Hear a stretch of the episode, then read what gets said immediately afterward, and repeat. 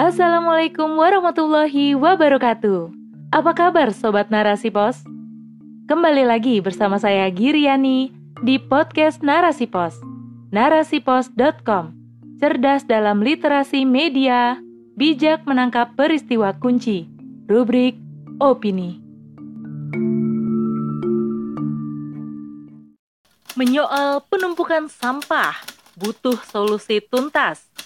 Oleh Habibah Mufida, praktisi kesehatan dan pemerhati kebijakan publik. Bersyukur, tahun ini umat Islam bisa berkumpul dengan sana keluarga. Setelah dua tahun silam, tidak bisa berlebaran secara bebas akibat pandemi yang melanda. Namun, hari raya ternyata menyisakan beberapa problematika.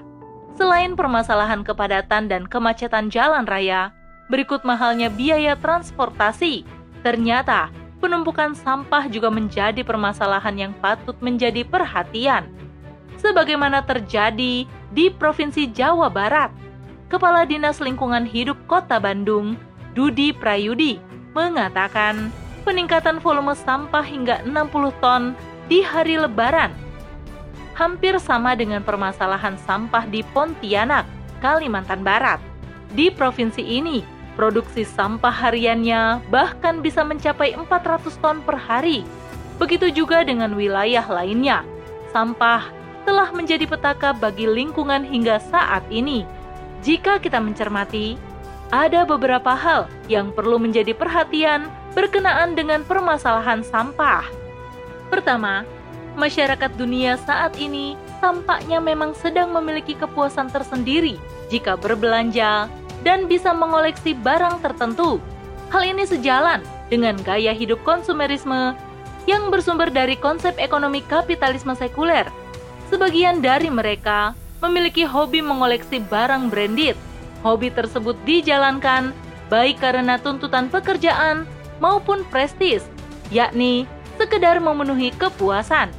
Begitu juga para sosialita, rela berburu barang koleksi semata karena kebanggaan Bahkan, media sosial turut mengampanyekan gaya hidup konsumtif tersebut. Sedangkan perdagangan digital begitu mudah memanjakan mata masyarakat sekaligus memberikan kemudahan untuk bertransaksi.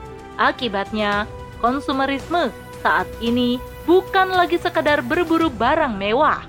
Bahkan, semua lapisan masyarakat telah terkondisikan untuk bergaya hidup yang konsumtif, membeli sesuatu yang sebenarnya tidak perlu, berbelanja barang yang sebenarnya mereka belum membutuhkan.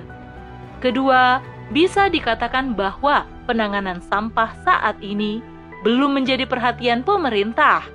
Yobel Novian Putra, Koordinator Aliansi Zero Waste Indonesia mengatakan, selama ini ada kesalahan fokus pengelolaan sampah di Indonesia.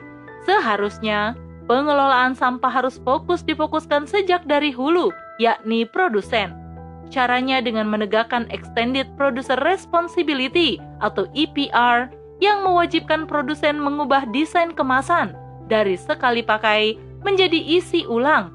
Semua kemasan yang diproduksi harus bisa melalui proses daur ulang, juga tidak menggunakan bahan berbahaya. Sedang di sisi hilir atau konsumen, seharusnya ada sosialisasi yang masif kepada masyarakat untuk memilah sampah Bahkan harus ada sanksi tegas bagi mereka yang tidak memilah. Masyarakat juga perlu difasilitasi untuk mendaur ulang sampahnya. Pemerintah juga menetapkan untuk menghapus teknologi pembakaran sampah atau thermal incinerator. Tersebab, cara ini menghasilkan emisi gas rumah kaca dan buangan abu yang serius. Selain itu, pemerintah juga perlu memacu pengomposan sampah domestik. Berkaca dari dua hal di atas, kita bisa melihat bahwa penumpukan sampah saat ini sudah menjadi problematika sistemis. Secara individu, memang ada pengaruh dari pandangan di masyarakat berkenaan dengan pola konsumtif yang berkembang. Bahkan, mereka tidak paham mana yang disebut kebutuhan dan mana yang terkategori keinginan.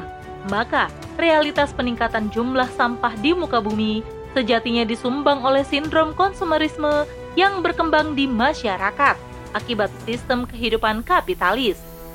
Sedangkan kesalahan memandang tata kelola penanggulangan sampah yang seharusnya menjadi tanggung jawab pemerintah justru terabaikan.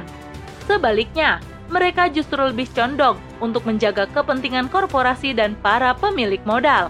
Akibatnya, tidak ada regulasi yang jelas dan tegas untuk mengatur proses produksi. Bahkan, keinginan untuk meraup keuntungan justru menjadi perhatian utama.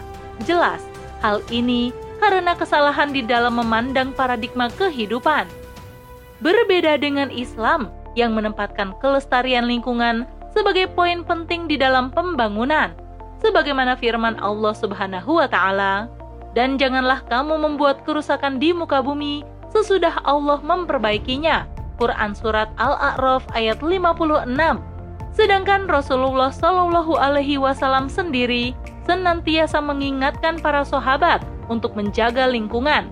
Sebagaimana saat hendak melakukan perang, Rasulullah memerintahkan agar tidak menebangi pohon dan merusak lingkungan. Para sahabat juga memahami dengan betul hakikat firman Allah telah tampak kerusakan di darat dan di laut disebabkan perbuatan tangan manusia. Quran Surat Ar-Rum ayat 41 Ayat di atas adalah perintah kepada manusia untuk senantiasa menjaga lingkungan, karena hal tersebut diseru oleh Sang Pencipta manusia secara individu, umat Islam harus bisa memilih mana kebutuhan dan keinginan. Dengan demikian, tidak membeli sesuatu secara berlebihan yang akan berakibat adanya penumpukan sampah. Sedangkan dari sisi kenegaraan, penting untuk melakukan kontrol terhadap pengusaha sehingga di dalam aktivitas produksinya tidak sampai mencemari lingkungan. Pemerintah juga wajib melakukan sosialisasi dan pendidikan kepada masyarakat bagaimana cara memilah sampah, mendaur ulang sampah non-organik, dan bagaimana mengelola sampah organik. Dengan demikian, masyarakat akan benar-benar ikut aktif dalam mengelola sampah rumah tangga mereka. Walhasil, butuh sinergitas antara masyarakat dan pemerintah. Lebih dari itu, kesamaan paradigma kehidupan menjadi hal yang urgen kapitalisme adalah sumber adanya penumpukan sampah yang tak bisa dicegah.